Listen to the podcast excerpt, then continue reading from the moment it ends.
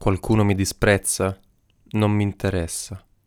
Per quello che sta in me, cercherò di non farmi mai sorprendere a dire o a fare nulla di spregevole. Qualcuno mi odia? Non mi interessa.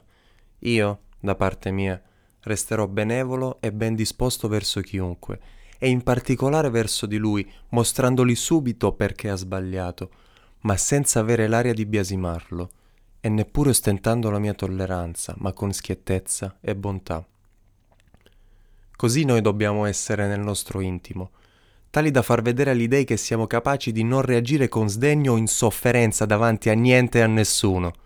Nessun male, infatti, può venirtene se ti comporti così. Quella che hai appena ascoltato è una massima dell'imperatore romano Marco Aurelio e io credo sia fantastica Marco Aurelio è famoso per essere un esponente della filosofia stoica e con questo pensiero ci dice che, alla fine dei conti, è il nostro giudizio a determinare la realtà che ci circonda. Non importa infatti quali siano le circostanze esterne, tutte le cose che non possiamo controllare, perché noi siamo sempre in grado di decidere quale sarà la nostra reazione. L'invito di oggi allora è questo.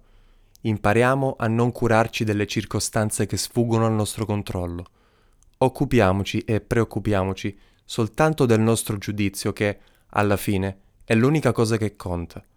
A domani, con l'augurio di una splendida vita.